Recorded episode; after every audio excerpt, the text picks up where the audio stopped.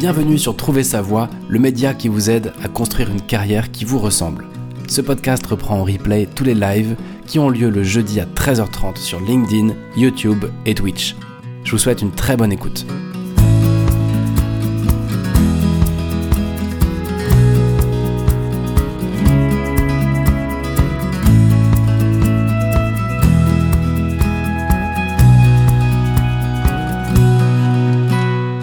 Ok, ça y est, nous sommes en direct pour le 33, 34e épisode de Trouver sa voie. Bonjour, Julien. Ça va Bah écoute, super, super, c'est cool, on n'a pas préparé de questions. on s'est dit qu'on allait échanger, donc euh, c'est cool. Et on s'est on s'est appelé la semaine dernière, un truc comme ça Ouais, ça a fait la semaine dernière, effectivement. Je suis en train de couper les... Ouais, vas-y, je t'écoute. Vas-y, vas-y, si tu veux, si tu veux bricoler deux, trois trucs pour être bien, bien tranquille, n'hésite pas. Donc, on est en direct. Si tu nous rejoins, tu écoutes cet épisode comme d'hab, n'hésite pas à bah, partager tes questions euh, en commentaire.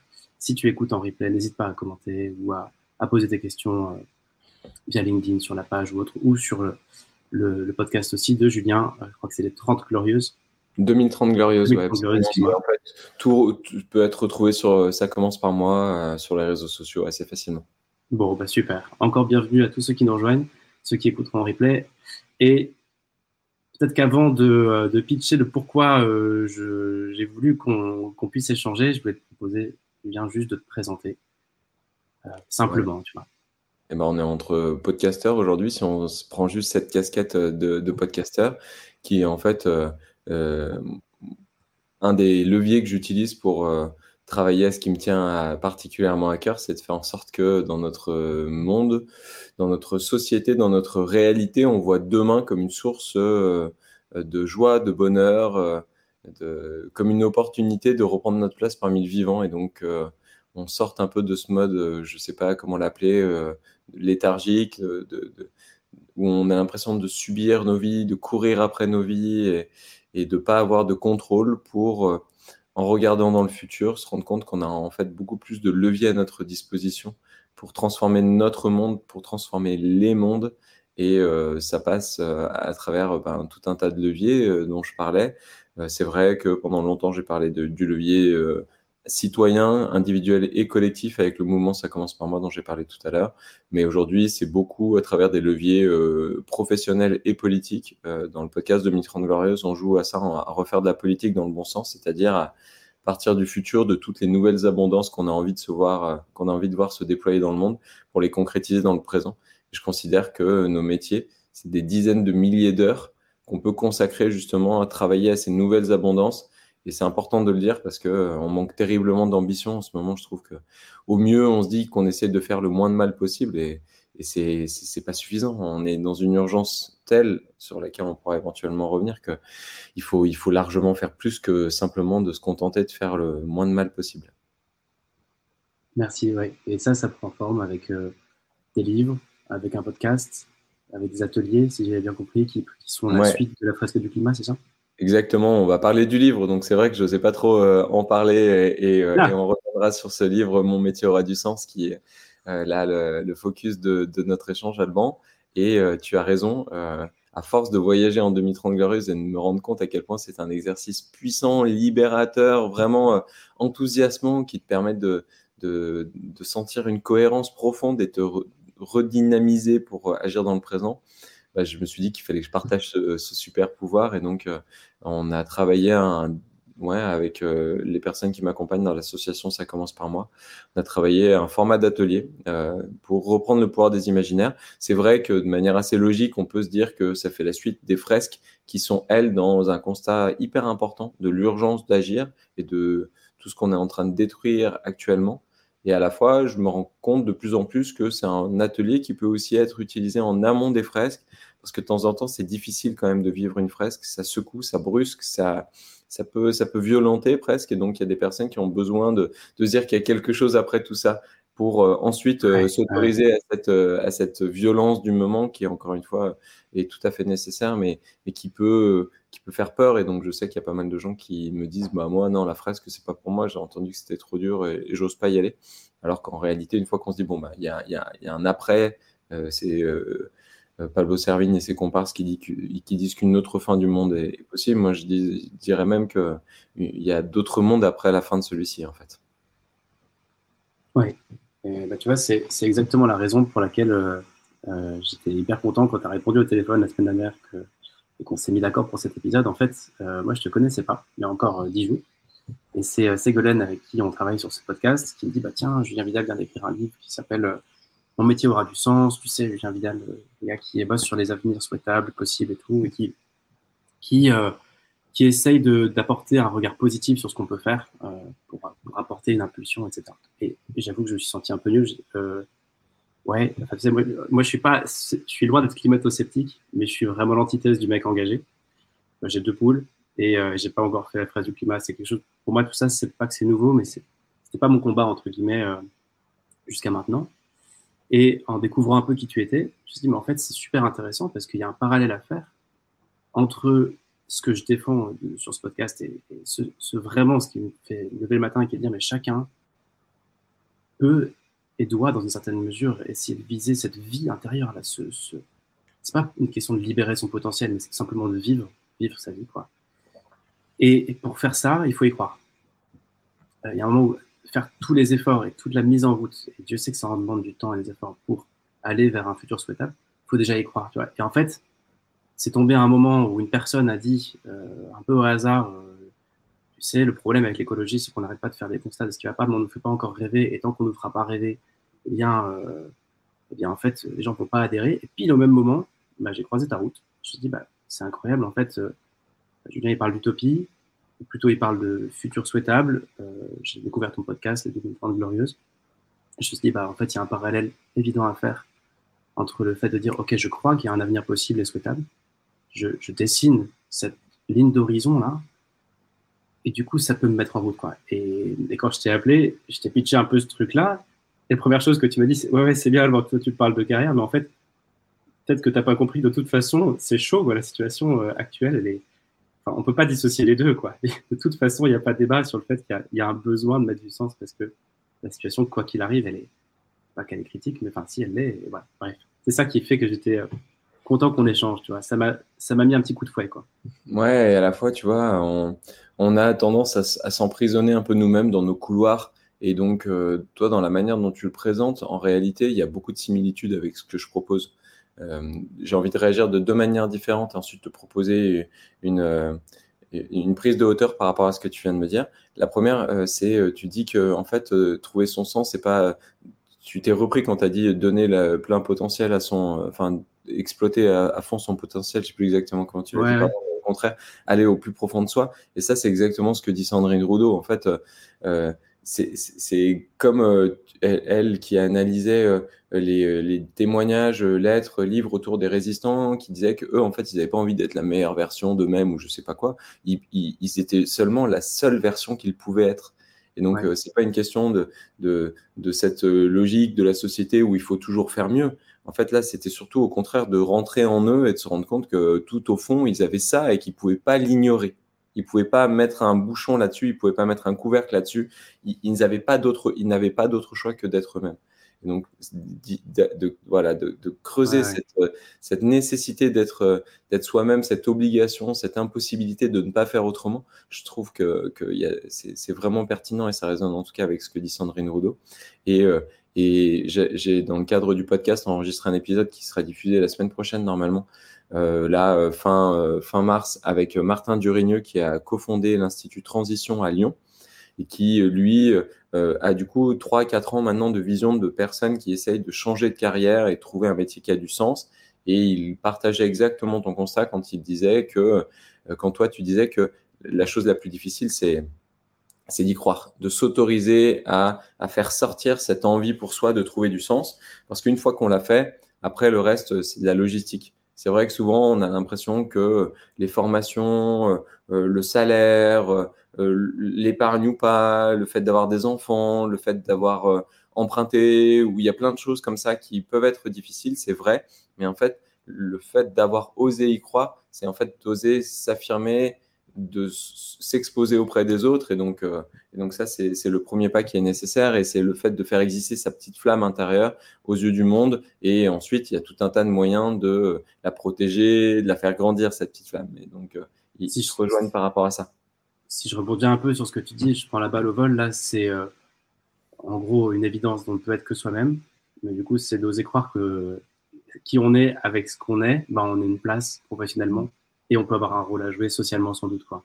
Voilà, absolument. Et donc, euh, en fait, dans tout ce que tu dis, moi, ce que, je vois, c'est qu'il y a quand même une, humilité profonde, en fait, dans, ce que tu fais et, dans l'idée de trouver sa voie. Alors que de temps en temps, c'est vrai que dans des accompagnements, notamment de coaching professionnel et tout ça, il y a un peu ce sentiment encore très euh, de, de l'ubris humain qui doit s'affirmer, s'imposer et, prendre le pas sur avec euh, toute cette idée qu'il y a derrière de compétition, de domination. Euh, alors que dans ce là, ce que, tu, ce que tu me renvoies, en tout cas dans la manière dont tu présentes, il y a cette idée au contraire de retrouver sa place, de, de, de retrouver une place euh, au sein du vivant. En, en, réalité, j'ai l'impression que cette humilité, elle peut nourrir notre envie de reprendre notre place parmi les vivants. Et c'est pour ça que je te disais euh, dans cette prise de hauteur que finalement, ça va à peu près dans le sens de, de ce que j'essaie de défendre. Parce que si c'est vrai que pour moi, un métier de deux sens, ça va forcément de pair avec la logique qui est la logique de, de se mettre face aux enjeux écologiques.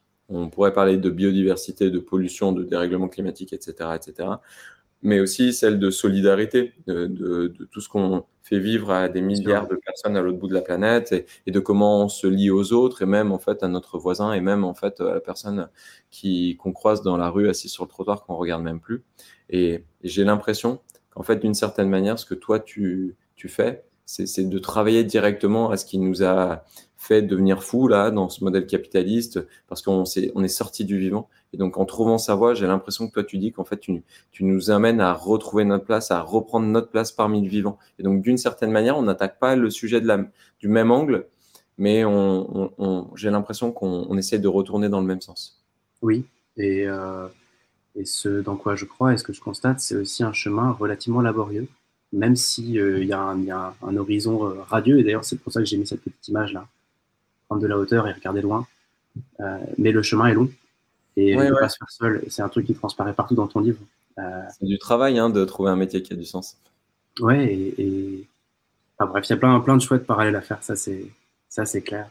Et justement, je voulais te demander. Ouais, c'est vrai que juste pour terminer et, et, et, et ouais, je, rebondir une dernière fois là-dessus, j'ai quand même, tu vois, ce, ce sentiment peut-être un peu plus affirmé, un peu plus, euh, un peu plus, euh, pas d'une urgence qui doit nous faire euh, nous prendre les pieds dans le tapis parce qu'on va aller trop vite, mais au contraire d'être aujourd'hui plus stratège et, plus malin et plus malicieux peut-être aussi, donc d'avoir une joie un peu provocante ou ou en tout cas cette notion ou cette responsabilité de dire bon bah si on sait que c'est vraiment urgent d'agir pour toutes les raisons qu'on aurait pu évoquer, bah, dans ce cas-là contemplons, contemplons les leviers qui sont à notre portée. Et donc là ces dernières années on a vu qu'il y avait euh, une, une, consommation qui se mettait en place, de plus en plus de Français qui affirmaient que euh, le, les enjeux écologiques étaient dans leur euh, top 3 des priorités. On a vu que dans le vote, ça se concrétisait au niveau municipal, pas encore au niveau national. Et donc j'ai l'impression qu'entre cette échelle très locale euh, de l'entrepreneuriat, de, de, de, la consommation, des municipalités vertes et l'échelle nationale, nationale, voire internationale,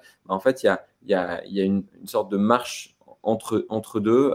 et, et cette marche, c'est la, la marche économique qui nous permet de, de, vraiment le développer massivement et donc de se dire que les 60 000 heures plus qu'on va passer au boulot, elles peuvent être euh, utilisées à, pas faire le moins de mal, encore une fois, mais à faire le mieux possible et en profiter pour que tout ce temps, mais aussi du coup l'argent qui va y être associé, le, le jus de cerveau, puisse aller dans ce sens-là, justement dans la construction de ces mondes de demain qui, depuis les 2030 glorieuses, en fait, on se rend compte qu'ils existent déjà et qu'il n'y a rien à inventer. Donc, c'est aussi comment on, on, se met un bon coup de pied au miche chaque jour en se disant, bah, allez au, au, boulot, parce qu'encore une fois, il y en a du boulot et c'est tant mieux. Ça nous permet d'avoir un métier de sens. Voilà. Oui, ouais, ouais, parce que j'ai utilisé le mot utopie tout à l'heure, parce que enfin, je me suis permis de l'utiliser parce que c'est ce que tu m'avais partagé quand on s'est appelé. Ouais, au fond, quand on dit. pas un gros mot, hein. Non, c'est ça. Non, mais tu aurais un petit côté. Euh, on, en fait, on, caresse un rêve qui ne, dont on sait déjà que qu'on n'en verra jamais le jour. C'est pas tout à fait l'approche qui se dégage de ton livre, qui est plutôt de dire en fait regardons tout ce qui existe déjà. Et il y a, énormément de ressources. J'ai halluciné du nombre de, de ressources. C'est mon boulot d'accompagner. J'ai un client sur cinq qui cherche directement du sens purement et simplement. Que, tu vois, je suis censé être un peu au courant de ce qui, de ce qui bouge. Et je me suis dit, mais, attends, mais en fait, euh, j'ai un plafond de verre tellement bas. On a tous un plafond de verre d'ailleurs tellement bas.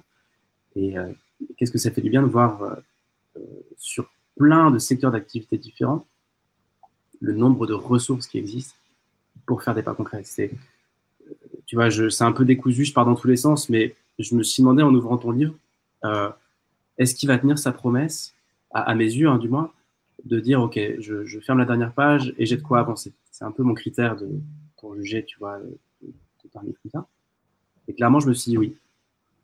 Euh, je me suis dit oui parce qu'il y a énormément de leviers concrets, d'exemples concrets et de ressources, que ce soit des communautés, des formations, des euh, podcasts, des documentaires, des MOOC, des, des, réseaux à rejoindre professionnels. Il y a un nombre de ressources colossales qui permettent quand même de trouver son affinité et de faire un premier pas, je pense. Quoi. ah bah, plus qu'un premier pas. Et, et après, euh, euh, faut pas non plus que tu te flagelles trop parce que euh, c'est un, un, une dynamique là, une tendance et une thématique qui est en train de, changer très très vite sur ce sujet, euh, notamment écologique et solidaire. Et par le filtre métier, c'est en train d'évoluer très rapidement. Donc euh, c'est une veille constante hein, que je suis en train de mener sur ces sujets. Et tu vois, et entre le moment où j'ai sorti le livre et le moment où euh, là maintenant je suis en train de le défendre, eh ben je peux pas m'empêcher d'avoir aussi un peu de regret parce qu'il y a plein de choses que j'ai identifiées depuis, notamment tout le réseau des écoles être qui est absolument génial partout sur le territoire et que bah, je n'avais pas identifié et qui du coup euh, euh, n'est pas présent dans le bouquin. Et, et bon, bah, c'est pas grave parce que là, on a une quarantaine de fiches métiers portées par les personnes à qui j'ai donné la parole dans le podcast 2030 Garros qui racontent leur métier, qui font des fiches un peu standardisées pour montrer les compétences, la réalité, leur impact, euh, le salaire, des choses comme ça. Mais bon, bah, en fait, j'ai déjà interviewé 80 personnes. Donc, euh, euh, dans quelques années, on refera le livre, on le mettra à jour, on le complétera et on rajoutera en plus 40, 50 autres fiches métiers pour encore euh, étayer tout ça. Donc, c'est, moi, ça fait maintenant 8 ans que je baigne là-dedans, 8 ans que, que je, je, je, mange, je dors, je respire, je lis, j'écoute tout sur ces sujets. En tout cas, je passe tout mon temps à le faire et j'ai énormément d'angles morts de mon côté aussi. Donc, tu vois, ça, va tellement vite. Et ça va tellement chaque, Jour, euh, chaque, jour, euh, il y, a, y, a un nouveau. Et à la fois, ça m'énervait quand même de voir qu'il n'y avait rien euh, qui me semblait être dans cette idée de vraiment consolider des opportunités de métier qui aient du sens. Quand tu tapes métier de demain, métier de sens, tu as toujours quand même la limite assez fine entre ce qui tient du greenwashing et, et du aussi techno-washing, tu vois, un peu cette euh, cette, cette, impression que le progrès est forcément associé à, un déploiement de l'hypertechnologie et, et que on a l'impression que c'est libérateur, alors qu'on on, voit bien ces derniers mois, ces dernières années, que en fait, ça nous emprisonne. Et pourtant, on peut pas se défaire de cette de, de cet engouement, de cet attrait débile là euh, qui, qui nous qui nous paralyse, qui nous laisse béat. Et donc, euh, j'avais envie, tu vois, aussi de, de dire que s'il y avait de la tech présente dans mon bouquin, ça allait majoritairement pour pas dire que de la low-tech, parce mm. que en fait, quand on regarde les rapports Midos, quand on regarde les projections euh, de, ressources, euh, que ce soit en, terres rares, que ce soit en, énergie euh, à 10, 20, 30 ans, bah, en fait, on se rend compte que la Smart City, elle a juste aucune chance matériellement. Et donc,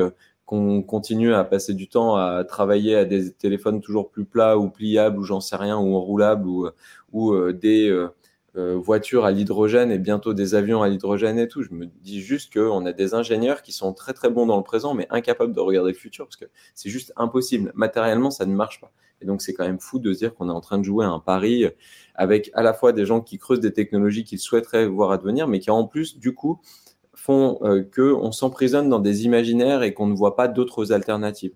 Avec le, dernier. Euh, coup qui sonne un peu le glas de tout ça, qui est de dire que du coup, on a aussi des, euh, toute, une filière éducative qui se laisse berner par ces promesses-là et qui autorise encore aujourd'hui, tu vois, des gamins de 12, 13, 15, 17, 20 ans à se lancer pour 10, 15, 5 ans d'études pour aller ensuite euh, taper dans des filières qui auraient peut-être d'ici là en fait disparu ou quoi qu'il arrive, qui seront en fait devenues complètement contre-productives. Donc moi je comprends pas que maintenant on puisse encore dire ah bah oui c'est une super idée, allez vous former pour rejoindre la filière automobile et développer tous ces trucs et l'aéronautique et c'est super alors qu'on sait très bien qu'il va falloir le limiter de plus en plus, le, le réduire, le bah, l'encadrer de plus en plus, alors qu'on a tout un tas d'autres rêves, tout un tas d'autres compétences, d'autres talents à, à, alimenter. Tu vois, c'est pas l'idée de dire on va faire des métiers qui ne nous plaisent pas, mais on va alimenter d'autres rêves pour nourrir.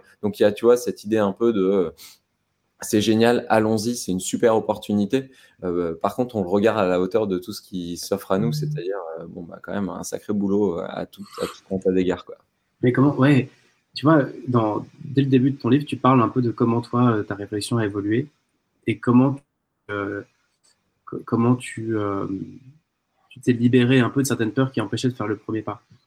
dans, les, dans toutes les fiches métiers que tu partages, il y a une, enfin pas dans toutes, mais dans beaucoup, tu as un salaire, tu vois, qui, qui oscille entre le SMIC et 2200, 2300 euros sur tous ces boulots qui sont directement euh, utiles, entre guillemets, à la société où il n'y a pas débat, quoi, euh, mm. et qui vont dans le bon sens, il n'y a pas débat là-dessus. Mais tu vois, au final, euh, c'est toujours le premier truc qui bloque. Enfin, cette question financière, pardon, je suis peut-être pas très Ah ouais, 2000 euros, c'est pas bien? Et, et, tu vois, et justement, en fait, c'est une ah, question. Non, non, attends, attends, dis-moi, 2000 euros, c'est pas bien? Bah, Toi, maintenant, quand tu vois, tu as des gens qui t'orientent et tout, c'est vraiment une limite? On se dit 2000 euros Je, constate que c'est vraiment une limite, ouais. Et je me demandais, alors, c'est pas trop pour lancer le débat de quel est le niveau de REM euh, le, plus, le, plus, adapté, parce qu'au fond, je pense que ça aussi, ça évoluera. Et je pense qu'on sera un jour au salaire universel et qu'il y a plein de choses qui vont changer. Mais euh, je voulais plutôt parler de toi. Comment, euh, comment toi, premièrement, tu as pris conscience que c'était chaud et qu'il y avait un, un avenir qui n'allait pas dans le bon sens et qu'il y avait autre chose à imaginer? Et comment tu as pas sauté le pas, tu vois? À quel moment tu as eu cette, cette peur-là, parce que c'est une peur qui est systématique chez tous ceux qui nous écoutent là, la première peur, c'est de quoi je vivrais si je change de boulot et va. Ah ouais. Toi, comment tu as vécu le truc? En fait, moi, j'ai de la chance parce que j'ai bossé hyper tôt. Et, euh, et à 16 ans, j'étais déjà sur les chantiers, tu vois. Je travaillais euh, euh, comme un forcené. Je faisais les samedis, les vacances, les week-ends.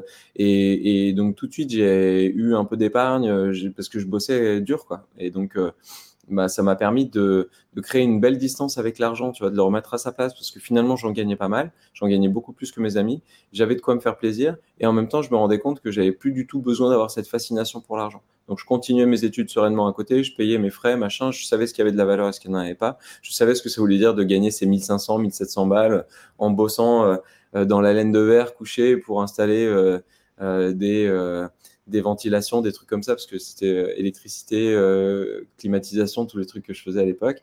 Et, euh, et, en fait, tu vois, ça m'a permis de me dire, bon, bah, ok, l'argent c'est important et à la fois c'est juste un moyen, c'est pas une fin. Et puis après, en plus, tu vois, j'ai été vacciné définitivement avec une première expérience que j'ai vécue en, en, Colombie, puis ensuite aux Philippines, grâce à un format qui est assez génial qui s'appelle le volontariat de solidarité internationale, qui permet de vivre dans les conditions, c'est très maladroit de le dire comme ça, des personnes avec lesquelles tu vas vivre et travailler dans les bidonvilles.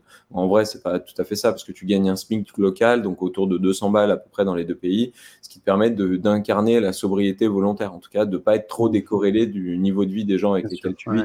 Et donc, du coup, bah, quand tu t'habitues pendant plusieurs années à vivre avec 200 balles par, an, par mois, en sachant que forcément on avait un peu des à côté et que et que aux Philippines, ben, on, a profité d'être sur place pour aller euh, faire de la plongée ou des choses comme ça. Mais en réalité, on s'y retrouvait et on a, moi par exemple, jamais trop tapé dans mes dans mes économies parce que ça nous ça, nous invitait à la, à la sobriété quoi. Et bah du coup, quand je suis rentré à Paris, que mon premier salaire ça a été 1600 euros net, j'avais l'impression d'être le roi du pétrole alors que je vivais à l'intérieur de Paris, tu vois. Et donc d'une certaine manière, ça m'a permis aussi de me défaire une bonne fois pour toutes de tous ces besoins qui n'en sont pas et donc euh, de dépenser de la thune pour euh, finalement euh, des choses qui me font pas du bien. Donc moi, avec 2000 euros, j'ai l'impression mais d'être encore une fois plus que large, de pouvoir faire des économies. Pourtant maintenant j'ai un gamin, on, vit à Lyon, on, s'interdit rien et à la fois vu qu'on n'a pas vraiment de besoins et qu'on se laisse pas créer des besoins superflus par la société, la publicité et tous ces trucs, ben, en fait, euh, tu vois, 2000 euros pour moi, c'est idéal. Idéal parce que je vis dans le cadre de vie qui m'intéresse, je fais plein de trucs. En plus, du coup, j'ai ce côté manuel qui me permet de faire plein d'économies. Mais encore une fois, je dépense pas beaucoup de trucs dans les fringues, pas beaucoup d'argent dans. Je, je, fume pas, j'ai pas de bagnole. Enfin, tu vois, il y a des choses comme ça où les, les économies. Ouais, c'est intéressant. C'est. Euh, Et après, par contre, ce qui est important aussi, tu vois, c'est que je me rends compte depuis le début que je fais ça, à quel point, en fait, je gagne plein d'autres choses. Et que ça, malheureusement, on n'arrive on, on, pas à le valoriser et à le mettre sur la table au moment de décider. Et, donc, encore euh, là, il y a quelques jours, avec euh, deux personnes que j'estime beaucoup, qui ont créé leur boîte de communication au Mans, qui mettent beaucoup maintenant sur les 2030 glorieuses, eux, ils disaient à quel point ils se rendaient compte que même avec les personnes avec lesquelles ils travaillaient, alors que eux, leur valeur était clairement affichée, ils sentaient bien que l'argent était toujours un piège. Et donc, tant qu'on n'aura pas réussi à éclaircir ce flou autour de ce qu'on gagne dans nos vies grâce à nos métiers, mais pas simplement en se limitant au point de vue économique, ben on sera toujours piégé. Et il me disait, mais nous, on a une personne qui est partie pour à la fin, je sais plus combien, 150 balles de différence par mois, parce que euh, elle, elle, pensait qu'elle les, elle les méritait, mais du coup, par contre, elle est partie faire un boulot qui n'avait beaucoup quasiment pas de sens comparé à ce que, ce avant. Et donc, comment tu te fais un peu ton tableau, tu vois, en disant, ben moi, là, je, je remplis ma vie de, de sourire, euh, de, de regard euh, rêveur. Je remplis ma vie de merci de gens qui viennent me, voir presque là à chaque fois que je, participe à un événement, un événement, à chaque fois en me disant mais tu as changé ma vie, tu vois. Ça, mais ça vaut plus que tu pourrais me proposer de tripler mon salaire. Je, mais jamais de la vie, jamais. C'est super intéressant dans ce que tu dis. Il y a pas mal de choses qui résonnent un peu pour moi. Tu vois, la première, c'est qu'il y a toujours une transaction qui se fait quand même quand on met de l'intensité, on perd du confort. Et, plus on a de confort dans notre vie, c'est un truc qui me paraît tellement évident partout. Chaque fois que tu as du confort, tu as peu d'intensité. Et chaque fois qu'il y a de l'intensité, on perd en confort. Et ce que tu dis, ça me fait penser à ça, professionnellement parlant, du moins. Et euh, ça me fait penser aussi à une petite phrase, tu sais, je sais plus trop où j'avais vu ça, ni même si quelqu'un a dit ça un jour, mais c'était euh, pour faire un boulot qui te saoule, pour gagner des sous dont tu pas besoin, pour acheter des trucs que tu pas, histoire d'impressionner des gens dont tu rien à foutre, quoi. En gros. Bon. Il y a de ça, hein euh, Il y a un peu de ça. Mais, euh, mais n'empêche que, enfin, tu vois, euh, ça, ce que tu dis au fond, ce que, j'en conclus, c'est que ça reste un vrai blocage pour une quasi-totalité d'entre nous. C'est normal parce que ça veut dire que tu renies la société existante et donc Exactement. Du coup, on est des animaux sociaux par excellence. Et donc les codes actuels de notre société, c'est d'exister grâce à nos possessions. Donc du coup, bah, tu sais que tu te, tu te sors du jeu en fait d'une certaine manière. ou tu sors du jeu surtout. Ah oui, bah, et forcément, c'est hyper dur mais je pense que tu vois, alors, comme on est là pour aussi parler un peu euh, au fond euh, prospective, futur souhaitable et tout ça, ce dans quoi je crois moi, c'est euh, au fond, c'est une société dans laquelle on a un salaire qui est avec moins d'écart type, en effet. Ouais, c'est ça. Et où on doit des jours aussi à notre pays, tu vois. Je trouve pas ça normal aujourd'hui. On, on s'éloigne un peu du sujet, donc je j'essaie de pas trop me perdre dans mes trucs, mais en lisant ton livre, ça m'a rappelé que j'avais moi-même un peu une utopie, qui était de dire au fond, euh, au fond, comment ça se fait qu'il n'y ait pas de place en crèche et tout ça? Enfin, si tu un, si un enfant, tu dois voir de quoi je parle. Alors que euh, je pourrais bosser un jour de moins, tu vois, ça changerait rien à mon boulot. Et à un moment, comment ça se fait qu'on ne soit pas obligé de passer une demi-journée par semaine à l'hosto, en crèche, en EHPAD? Juste une demi-journée, tu vois. On est en train de négocier la, la semaine de 4 jours en start-up, tout ça pour aller euh, faire autre chose, quoi. Euh, mais, mais en fait, bref, je, je, sais que je m'éloigne du sujet, c'est pas. Non, pas non, mais, mais non, tu non, vois. Bah, mais, mais quand même, je veux dire, à un moment, comment ça se fait qu'on ne doive pas des jours à la société?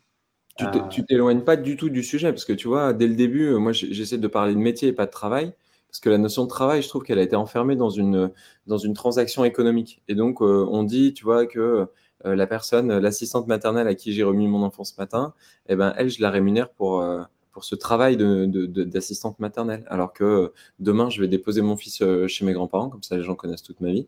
Ben, mes grands-parents, enfin mes parents, pardon, et ben mes parents, ils vont pas être rémunérés. Enfin, s'ils le sont en réalité, parce qu'ils sont à la retraite, et donc du coup, ils touchent euh, un peu d'argent pour pouvoir euh, assurer euh, tout un tas de travail. Et donc, quand tu tonds ta pelouse, quand tu fais ton potager, quand tu es bénévole dans une association sportive, quand tu vas distribuer de la nourriture pour les migrants, bah, en fait, tout ça, c'est du travail, c'est juste qu'il n'est pas rémunéré. Et donc, toi, là, la question que tu poses, c'est comment, en fait, on ferait en sorte qu'on ait des métiers qui aient du sens, qui nous permettent d'avoir une stabilité pour, en fait, derrière, se rendre compte qu'on on peut travailler à plein d'autres choses. Et souvent, quand je me présente depuis les 2030 glorieuses, je dis que je fais mon métier plus de trois jours par semaine. De journaliste du futur avec tout ce que ça comporte et que une journée par semaine, euh, j'ai rejoint euh, ce que j'appelle moi le SEV, c'est-à-dire le service éco-volontaire qui aurait été décrété par l'Union européenne pour tous les euh, pour toutes les, les, personnes majeures en, qui vivent en Europe et en gros éco-volontaire, mais t'imagines que ça peut être bien plus large en réalité. Bien sûr, ouais, c'est pas écologique tu vois, effectivement, rejoindre une crèche, aller, être, aller, euh, faire des animations en EHPAD. Pour moi, ce serait euh, débétoniser toutes les places de parking pour y planter euh, des arbres fruitiers et y faire des, des aires de jeu. Mais c'est comment, en fait, tu te rends compte que par ton implication, tu peux en réalité travailler au collectif. Oui. Oui, c'est quelque chose qu'on a complètement cassé, j'ai l'impression, parce qu'aujourd'hui, comme en gros, le, truc typique, c'est je paye des impôts, donc je m'occupe plus de reste, ni la police, ni les enfants. Tu es responsabilisé, quoi. Tu sous-traites à l'État. Et, euh, et, tu vois, c'est marrant parce que le, ton livre, entre autres, pour moi, a été une première, euh, première étape, c'est de dire, attends, oui, en fait, c'est, oublions pas que c'est chaud, quoi, euh, quand même, la situation actuelle, et que ça peut pas durer le modèle actuel. Et donc, que ce soit les salaires, que ce soit l'inclusion, que ce soit euh, le monde du travail, de la finance et autres, tout nous rappelle que le modèle va quand même un jour ou l'autre, soit il va collapser, soit ça va s'effondrer, soit il va évoluer profondément. Dans, tous les cas, nos boulots vont changer. Hmm. Et c'est intéressant parce que mine de rien, c'est un truc qu'on n'a pas en tête. Quoi. tu sais que c'est euh, parce qu'il y a plein de, de, personnes un peu de ton profil, des coachs, des, des accompagnateurs, euh, des personnes qui travaillent à l'orientation qui me font ce retour et j'aurais jamais identifié la nécessité pour euh, des personnes comme vous euh, d'avoir ce livre dans, dans, leurs mains. Et, ce que tu me dis me fait vachement plaisir. C'est parce qu'il n'y a pas de, il y a aucune, en tout cas pour ma part, euh, si tu veux, je dissocie complètement la notion de faire un boulot qui nous plaît de l'urgence climatique ou sociale, etc. qu'on vit C'est des choses qui pour moi sont complètement en silo et ton livre vient remettre l'un dans l'autre. Là où je te rejoins moins, pour lancer un peu de débat aussi, hein, c'est euh, je vois que dans tes références, par exemple, sur le bouquin, tu parles du, gars qui a écrit Bullshit Jobs et où il y a aussi une approche de dire, OK, ces métiers-là sont des métiers, par comparaison à d'autres boulots peut-être, tu vois, plus financiers ou juridiques ou autres, qui sont potentiellement plus bullshit jobs. Et là, je te partage plus un retour d'expérience. C'est que, tu vois, pour l'instant, j'ai accompagné un, un, peu plus de 150 personnes. C'est pas beaucoup. Mais n'empêche que quasiment tous à la base disaient, je viens parce que je recherche du sens. Et au fond, des personnes qui réellement avaient un désir d'impact, je dirais que c'est plus ou moins une sur cinq, 20%. Et ça veut dire que les autres avaient quand même un réel désir ardent de trouver du sens, mais ne le trouvent pas forcément dans des structures à sens. Euh, pour certains, c'était de pouvoir s'occuper de leurs enfants. Pour d'autres, c'était euh, d'apporter leurs idées dans une structure. Et ça leur suffit, entre guillemets, ça, suffit. Euh, et, dans le même genre, j'accompagne des personnes qui bossent chez Greenpeace, qui vont, qui vont pas bien. J'accompagne des gens qui bossent dans, dans, le développement durable euh, sur des dossiers machin, et qui vont pas bien, qui ne trouvent aucun sens à ce qu'ils font. parce que, parce que le truc intrinsèquement, pour eux, n'en a pas. Tu vois. Donc, hmm. ça force aussi un peu à se poser cette question est-ce qu'on peut catégoriser des boulots à sens? Non, Ce que j'essaye de faire dans le bouquin, je, ta remarque me fait me dire que c'est sans doute pas suffisamment clair, c'est que je pense qu'il y a trois niveaux de sens. Il y a un niveau de mon sens intérieur, personnel, et donc de ma vibration profonde et comment je peux révéler ce talent-là. Il y a un sens qui est euh, de son entourage professionnel. Parce qu'en fait, tu as du sens parce que tu es valorisé professionnellement, parce que tu es reconnu dans ce que tu fais, parce qu'on te laisse la possibilité d'évoluer, parce que euh, en fonction de comment tu fonctionnes, est-ce que tu as besoin de liberté, est-ce que tu as besoin de compliments, et ça, ça t'apporte du sens, parce qu'en plus, tu as l'impression d'appartenir à quelque chose qui laisse une trace. Et ensuite, après, il y a le sens macro qui, à mon avis, dont on peut, plus défaire à notre époque, qui est de se dire, bah, en fait, je contribue à faire en sorte que l'humanité, elle arrive à rester sur sur Terre dans les décennies à venir avec euh, en réalité une, ouais, une, une, une, vie euh, qui soit quand même euh, plutôt douce pour utiliser ce mot-là et qui en plus permette à tout le non-humain de faire pareil. Et donc là, je trouve que tu vois, il y a ces trois niveaux dans lesquels. Ok, Moi, je te parlais du premier niveau au final. Et Exactement. ce que tu dis, c'est vu un peu l'urgence sociale, sociétale, écologique et autres. Euh, le troisième niveau, on peut pas, on peut pas non plus faire l'impasse dessus. J'ai l'impression que de toute manière, il va, qu'on le veuille ou non, à un moment faire sa place, forcer sa place dans tous les autres niveaux. On le voit de plus en plus dans le niveau intérieur, euh, dans le premier niveau, parce que on, témoigne de plus en plus de l'éco-anxiété chez les jeunes notamment et pas que. Et donc ça, cette boussole, elle nous, elle, nous, elle s'excite en ce moment en disant attends, il y a un truc qui marche pas, il y a un truc qui marche pas, et donc on, on sait qu'on a envie de se mettre au service de, de, ou en tout cas dans ce sens-là. C'est pour ça que je dis mon métier aura du sens, tu vois, c'est l'idée de sens, forcément, comme on est en train d'en parler depuis tout à l'heure, mais comment en fait, nous, on peut se remettre en mouvement et mettre, du coup, ces groupes, ces organisations auxquelles on participe, et du coup, in fine, notre économie et encore plus notre société dans le bon sens, parce que je pense qu'il y a vraiment ce sens de reprendre notre place parmi les vivants pour euh, se mettre euh, à la hauteur des enjeux. J'ose quand même affirmer que, tu vois, un métier comme euh, opérateur de marché, tu vois, Jérôme Kerviel et compagnie, ben, moi, je suis très content si on n'a plus en 2030 glorieuse. Je suis très content si on n'a si on plus de bourse, par exemple, si on n'a plus de marché boursier en 2030 glorieuse, si on fait plus de l'argent avec l'argent. Je suis très content si il y a tout un tas de métiers comme ça qui disparaissent. Effectivement, je pense qu'il faut, il faut aussi assumer ça. Et c'est un peu, c'est un peu le, sens, j'ai l'impression, dans lequel tu as écrit ton livre. C'est-à-dire, on part d'abord de ce que la société pourrait devenir et devrait devenir, au fond. Et puis par ruissellement, OK, jusqu'à aujourd'hui, en 2023, à quoi ça m'invite, quoi. Ouais, parce que de temps en temps, tu vois quand même qu'on essaie de remettre du sens dans des trucs où, encore une fois, tu vois, en fait, euh, on, se force à, on se force à, maintenir en vie euh, un mode de vie qui est complètement délétère et, et, bon, là, maintenant, euh, on se rend compte que l'étape de ping-pong et, de baby-foot euh, dans les tours de la défense n'est pas suffisant.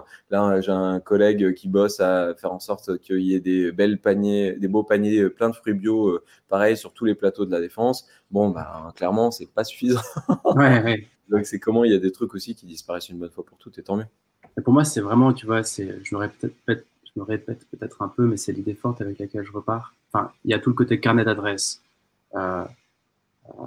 levier immédiat et direct pour avancer. On va en reparler euh, là avant que, l'épisode se termine. Mais l'idée de fond que je garde, c'est vraiment un truc que tu as écrit. je me l'étais noté. En gros, tu dis à un moment notre propension à poursuivre le meilleur individuellement. Donc ça, c'est ma partie du, game, entre guillemets. C'est ce que j'essaie de faire, tu vois.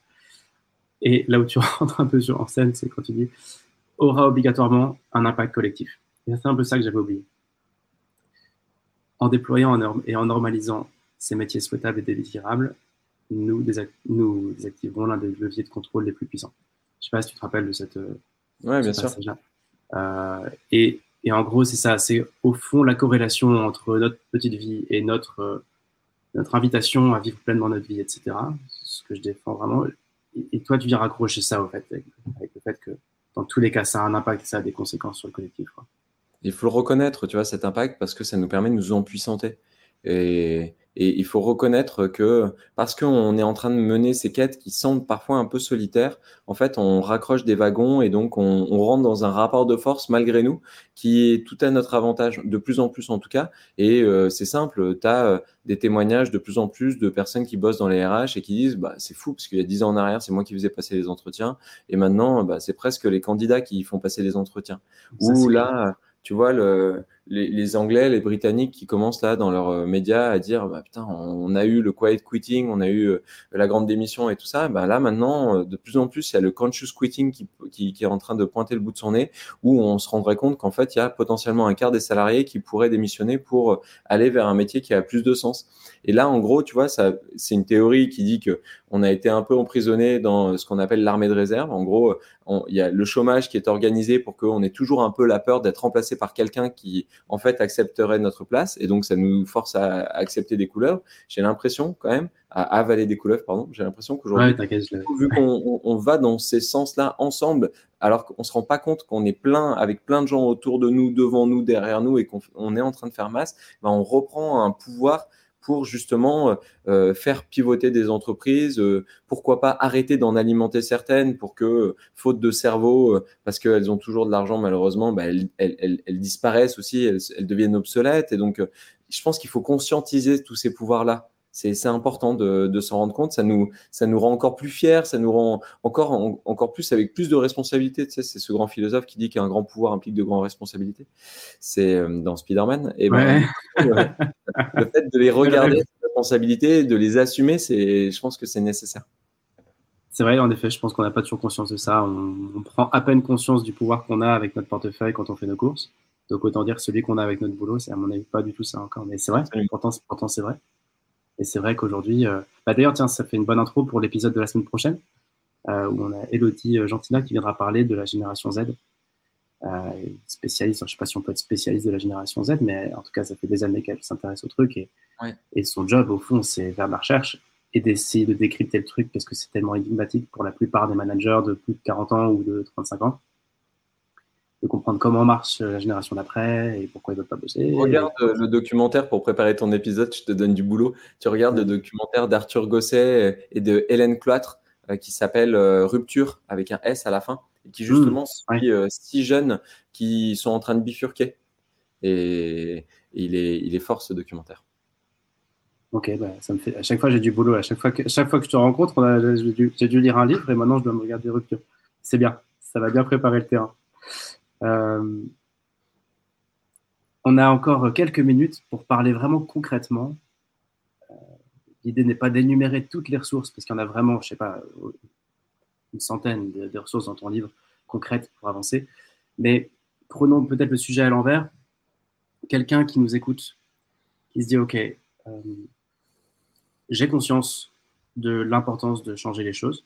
J'ai conscience de mon pouvoir par mon travail. Je souhaite concrètement essayer d'avancer. Et là, je vais te challenge un peu et je ne suis pas complètement OK pour changer complètement mon mode de vie radicalement. Tu vois, je ne suis pas, pas mûr, j'ai encore trop peur. Enfin, sauf si tu me dis non. Changer radicalement, on est toujours d'accord. Là, tu me dis que changer radicalement son mode de vie, c'est accepter de vivre avec 2000 euros par mois. Hein. Ça, c'est radicalement. Je te parle pas. Au-delà de l'argent, je parle de déménagement, de. Enfin, tu vois, de. Ouais. Et, oui, et c'est vrai, parce que, parce que bah, évidemment, euh, il y a un grand nombre de personnes qui. Je pense que le salaire moyen, il doit être à 1700 par mois, ou 1800 ou 2000, donc ce qui est tout à fait, tout à fait en phase. Il y a aussi des gens qui nous écoutent qui gagnent le double, le triple, ou qui sont potentiellement limités. Et, et, en fait, et pourquoi ça a doublement du sens, ce que je te demande là, c'est que tu as quand même encore ce côté Maslow, tu vois. C'est-à-dire qu'avant de pouvoir s'engager, il faut déjà soi-même être à l'abri, quand même, je pense, d'un certain niveau de besoin, de besoin matériel. Et donc, ça, je pense quand même que c'est encore un petit peu vrai, tu vois. Euh, oui, bien sûr. Et donc, au fond, euh, pour pouvoir changer, il faut déjà être relativement stable dans sa vie. Et donc, sans mettre en péril ta stabilité, quel conseil tu aurais envie de donner? Eh, Compliqué ma question. Eh, eh, quel conseil tu aurais envie de donner à quelqu'un qui se dit, OK, je, souhaite avancer, je ne sais pas encore comment. Elle est compliquée, d'autant que, encore une fois, tout le monde part avec des, expériences, des, compétences qui sont différentes, des moments de compréhension, des, leviers, des, verrous, euh, parce que effectivement, on n'est pas tous engagés financièrement, notamment économiquement, de la même manière, qu'on ait des enfants ou pas, qu'on ait un logement qu'on a acheté ou pas. Et donc là, il y a plein de choses. Bref. Euh, toujours est-il que on est d'accord que les gens ils ont déjà fait des fresques, euh, ils ont fait la fresque du climat, de la biodiversité, des océans, de la forêt, euh, du genre, du sexisme et tout ça. Donc ça hyper important, ils ont bien compris. Encore mieux, ils ont suivi le MOOC d'avenir climatique ou j'en sais rien. Bref, ils sont très conscients de ces sujets. Ils ont une prise de conscience de fou Ils ont, ils ont lu, ils ont lu les rapports, au moins les, les, résumés des rapports du GIEC, et du coup ils se sont dit putain c'est vraiment la merde. Du coup ils se sont dit mais moi j'ai envie d'arriver à, à, imaginer tout ce qui est après. Ils ont fait un voyage 2030 en 2030 glorieuse.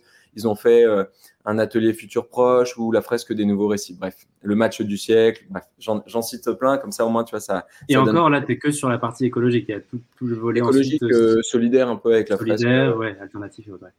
Ouais, et donc, euh, bah, effectivement, je pense que derrière, dans les freins qui viennent le plus souvent, il y a les, euh, il y a les, il y a les freins financiers. Et, et, moi, je recommande à tout le monde de faire un exercice qui est proposé par les écolo-humanistes, qui s'appelle le revenu induit par les besoins, de calculer son revenu induit par les besoins.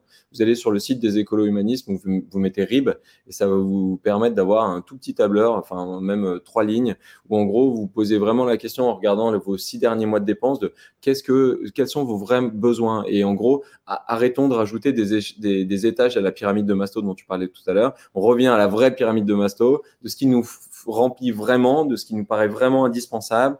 Et on se dit, attends, là où est-ce que j'ai du gras que je vais pouvoir facilement euh, euh, trancher, là où j'ai des choses auxquelles je me suis habitué, je sens que pour l'instant, ça me mettrait trop en déséquilibre. Mais en tout cas, moi, je refuse, je réfute l'idée que euh, on peut pas largement décroître son train de vie parce que euh, on s'y habitué. C'est trop simple de dire ça. Il y a plein de mm. choses qui, en fait, euh, on, est, on est des êtres humains, donc on est en réalité très adaptable et en quelques jours, on peut prendre le pli d'une nouvelle manière de vivre et de se désintoxiquer de la surconsommation. Je pense que c'est ça. Tu, dis aussi, euh, tu vas au-delà de ça. Tu dis aussi que ça ne peut passer que par une forme de sobriété, ce qui est complètement intelligent. À condition, à condition que la sobriété ne soit pas vue comme une fin, mais comme une porte d'entrée. Et donc, quand on dit on va créer de la place dans nos vies, génial, parce que derrière, on sait qu'on va la remplir différemment, cette place.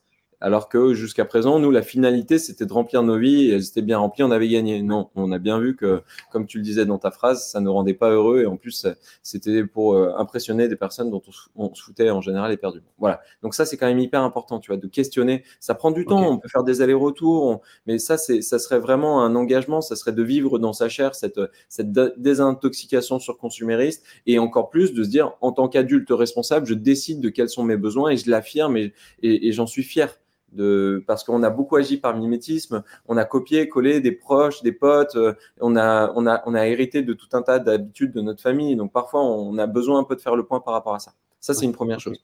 Et puis ensuite, euh, moi j'aurais tendance à dire qu'on n'a pas besoin de réinventer la roue. Encore une fois, euh, mon postulat c'est de dire que l'intégralité ou presque des métiers de demain existent déjà. Et en fait, la vraie phrase des métiers de demain, c'est les métiers qui seront normalisés demain, mais qui existent déjà en 2023.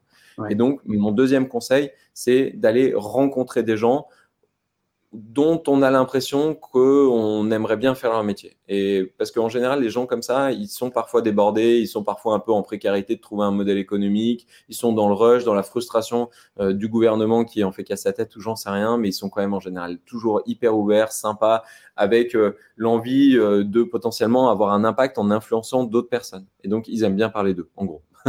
et donc, ne pas hésiter à aller parler à ces gens, à, se confronter à ces, personnes, à pourquoi pas avoir la chance de partager quelques minutes, quelques heures de leur quotidien, parce que parfois ce sont des personnes qui sont dans une structure associative, donc on peut faire du bénévolat. Parfois ce sont des personnes qui ont besoin de mécénat de compétences sur une technique, une thématique, les personnes qui nous écoutent ont peut-être déjà bien en main une compétence et donc ça vaut le coup peut-être, je dis n'importe quoi, mais d'être comptable quelques heures par euh, mois euh, de leur structure, développeur web quelques heures par mois ou j'en sais rien et ça, ça permet de voir un peu ce qu'il y a à l'intérieur et de s'y confronter. Et ensuite, euh, dernier conseil, c'est encore une fois de sentir qu'on a besoin d'autres pour le faire et donc de se relier à des groupes de personnes qui sont déjà dans cette tendance-là, qui, qui se posent les mêmes questions parce que parfois le regard de notre entourage est plus un obstacle, une limite que euh, quelque chose qui nous entraîne vers euh, cette envie de s'affirmer à travers son métier. Et donc, je parle de tout un tas de communautés. Pour les jeunes, il y a les pépites vertes, il y a le groupe des paumés de Make Sense, et euh, en fait, il y en a plein d'autres de groupes euh, et qui permettent en, réalité bah, voilà, de se sentir moins seul, de se poser des questions. Il y, a, il y a tout un tas de labos de l'économie sociale et solidaire qui organisent des rencontres. Il y a, il y a des incubateurs. Il y, a, enfin, il y en a plein. Il y a forcément quelque chose pas trop loin de chez vous. Active Action qui fait ça aussi pour les personnes en recherche d'emploi. Enfin, on, en a plein, plein, plein. Et donc, d'aller trouver des personnes qui sont dans la même dynamique, qui se posent les mêmes questions, ça fait un bien fou écoute, c'est super intéressant. Euh, c'est. Comment dire? Euh, c'est drôle parce que c'est aussi ce que je crois sur tout simplement comment trouver un job qu'on aime si on enlève tout le volet euh, sens de, notre échange. C'est-à-dire, premièrement, y croire. Deuxièmement, se désintoxiquer de, toutes les croyances qui font que c'est pas possible ou que qu'on croit qu'on a qu'en fait on est trop si trop jeune, trop vieux, trop besoin de ci, de ça. Et troisièmement, je te complètement méthodologiquement parlant. Hein, euh, toute la méthode sur laquelle je bosse euh, un, peu dans mon coin depuis une dizaine d'années, c'est basé un peu sur les mêmes leviers qui consistent à dire tu peux pas faire le chemin seul. Je, crois que c'était dans ton livre Isabelle Autissier qui disait ça aussi. À un moment, on peut pas faire ce chemin seul.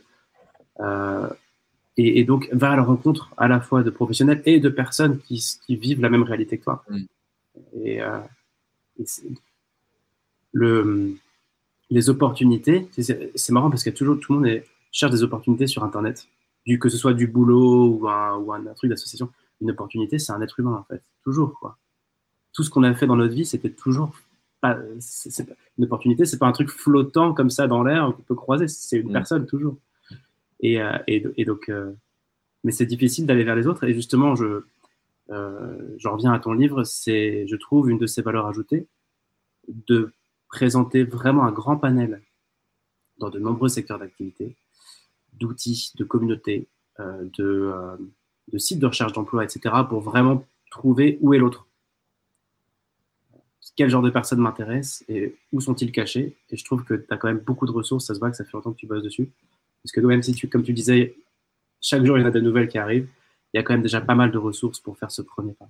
Et, et je trouve que le plus difficile, au fond, souvent, c'est de faire ce premier pas. Je sais pas ce que tu en penses, mais de savoir, OK, par qui je commence. Parce qu'on mm. on a une vision tout de suite holistique. C'est, ah, mais je, si je cherche du sens, il faut que je, faut que je fasse un truc de ouf, faut, faut que je, faut que je omnisciente, que je, que j'aille partout à la fois. En fait, c'est tellement énorme, la tâche est tellement énorme que ne hmm. fait rien. Et donc, euh, j'ai l'impression que ça c'est très lié à, à, notre vision euh, linéaire du temps. Nous, les Occidentaux, tu sais, on voit le temps qui s'écoule sur une ligne et qui part d'un point A et qui va jusqu'à un point B. Et idéalement, il faut que la ligne elle soit ascendante parce que ça montrerait une croissance, une progression. Et pour avoir vécu euh, aux Philippines, qui est un pays asiatique, même si on n'a pas vraiment l'impression que c'est un pays asiatique quand on y vit, je me suis rendu compte à quel point quand même il y avait cette notion beaucoup plus cyclique du temps. Et donc, euh, bah voilà, peut-être que les gens qui ont peur de commencer à tirer un fil parce qu'ils ont l'impression qu'ils rentreraient dans un entonnoir qui les fait aller inéluctablement, c'est dur à dire, inéluctablement vers une seule opportunité à la fin, bah, détrompez-vous. En réalité, la vie, c'est plutôt, à mon sens, vraiment cet escargot qui revient sur soi parfois, qui s'étend et qui se recroise donc du coup à plein de manières, de plein de raisons, enfin de plein de euh, manières et pour plein de raisons, je vais y arriver, et qui, euh, du coup, euh, moi, me permet d'être beaucoup plus léger sur mes actions parce que en réalité, si je me trompe un jour, bah, j'aurai l'opportunité de, retenter le coup le lendemain, et donc il y a quelque chose qui est, qui est un peu moins qui, fige un peu moins, qui, oblige un peu moins, et pourtant euh, qui tient plus du jeu parce que ça, ça au mieux, euh, peut devenir un joyeux bordel. Je crois qu'on a besoin de, de, chaos fertile dans, dans, nos vies maintenant, et notamment dans nos vies professionnelles qui doivent être tout sauf linéaire, sauf, euh, sauf lisse, sauf, sauf, euh, sauf lisible. Je crois qu'on a, on a besoin de, reprendre euh, aussi un peu ce, cette place parmi le vivant, le copiant. Et donc le vivant, euh, c'est pas un champ absolument lisse sans rien qui dépasse. Le vivant, tu vas dans une forêt primitive, c'est un bordel que tu n'arrives pas à lire au début tellement c'est dense. Ben, moi, je nous souhaite dans nos vies perso et pro de retrouver cette densité-là. Ouais, je Ok, merci, c'est riche. Ça, boucle avec, euh, je ne sais pas si tu en avais conscience, mais ça boucle avec un truc qu'on trouve dans ton livre. Je ne sais plus qui avait écrit ça, mais que l'utopie n'était pas un point d'arrivée, mais un point de départ. Et de se dire, en fait, l'enjeu, c'est pas de savoir où tu vas, quoi. d'un point A à un point Z euh, en passant par toutes les étapes. C'est un joyeux bordel et c'est exactement pareil en orientation. Tout ce que tu peux gérer, c'est ton point de départ. Et après, de toute façon, ça va t'emmener tellement loin de, ton point de départ, quoi. Et de façon tellement riche. Mais fais ce premier pas et puis après, c'est je ne sais plus qui avait dit ça, je crois que c'était un, auteur italien euh, qui avait dit ça dans ton livre. L'utopie n'est pas un point d'arrivée, mais un point de départ. Je trouve ça assez vrai. On ne sait absolument pas ce que ça va donner. Il y a la personne qui dit, allez, ok, je, mets un premier pas dans, dans, quelque chose qui a plus de sens, aucune idée de là où ça va l'amener, mais lâcher prise et de se dire, allez. Et c'est pareil en orientation, encore une fois. C'est vrai qu'on veut tout contrôler. Et comme on ne sait pas où ça arrive, bah, ça bloque le point de départ. Alors qu'il faut laisser de la place au désir. C'est le désir qui nous entraîne. Bah, écoute, merci. Est-ce que, euh, tu penses à une action concrète? Euh, Tu en as partagé pas mal, hein, notamment la rencontre, mais quelqu'un qui nous écoute et qui voudrait euh, lever le cul du canapé et faire quelque chose dès demain matin pour avancer dans ce sens-là. Qu'est-ce que tu aurais envie de lui, dire en priorité? de, poser son putain de téléphone, de couper en deux euh, son temps d'écran. Et, euh, et, je sais pas, hein, franchement, euh, si c'est une heure et demie, trois heures et demie ou pas, mais couper en deux son temps d'écran pendant une semaine et de passer ce temps à faire quelque chose qui le nourrit profondément. Est-ce que ça va être le fait de se balader le long de la rivière de, sa, de son village? Est-ce que ça va être le fait d'aller faire du sport? Est-ce que ça va être le fait, mais de créer voilà cette place pour qu'en fait le cerveau il puisse fonctionner vraiment euh, en étant un peu passif et, faire émerger plein d'idées, faire émerger plein d'envies. On a besoin de créer de la place dans nos vies pour la remplir différemment, et notamment sur ces questions professionnelles, c'est la même chose. On a besoin de créer de la place. Donc en général, tu vois, les premiers pas, on dit bah il faudra faire ça, il faudra faire ça, il faudra faire ça. Moi, j'aurais tendance à dire au contraire, faites de la place dans vos vies, et c'est le meilleur moyen de la remplir différemment et pour le mieux, je l'espère. Écoute, merci. Ce sera notre conclusion, et euh, peut-être qu'on partagera un lien ou deux des choses qu'on a évoquées. Euh, notamment le, petit outil pour euh, mesurer le, salaire dont on a besoin pour vivre. Voilà, bref, trois liens. Et, euh, puis voilà, pour tous ceux qui nous ont écoutés, euh, moi franchement, je, voilà, je, vous invite, si vous êtes dans ces questionnements-là, bah, à profiter de l'énorme carnet d'adresses et aussi du, de tous les profils, de, les portraits de personnes réellement inspirantes qu'on trouve dans ce livre. Merci Julien pour ton temps. Merci à toi. je sais que tu es pas mal occupé en ce moment pour, sur, des, sur des salons et des, pas mal de trucs, donc merci d'avoir pris du temps avec nous. Avec plaisir. Et, et puis, peut-être une toute dernière question, s'il te reste une seconde, je ne sais pas si c'est le cas. Vas-y. Tu aurais envie d'avoir de, de pousser qui au micro de ce podcast pour un, un épisode un jour? Hmm. Ouais, c'est une super question. C'est hyper difficile. Je pense à, à des gens qui, euh, qui ont fait de leur euh, métier une aventure. Tu vois, Corentin de Châtel-Perron, par exemple, un moment sur LinkedIn, il se décrivait comme ingénieur aventurier. Je trouve ça hyper fort. Euh, cette idée de justement complètement questionner la, la, logistique. Et lui, il vit de peu, il se met dans des conditions pas possibles d'aventure ultime et, et pourtant tu as l'impression que, que c'est un, un enfant qui poursuit ses rêves et, et il le fait de manière euh, absolument euh, contagieuse, flamboyante, riche. Corentin de Châtelperron, ce sera un super, euh, un super interlocuteur pour toi. Ok, merci infiniment pour ton temps et à la prochaine. Salut.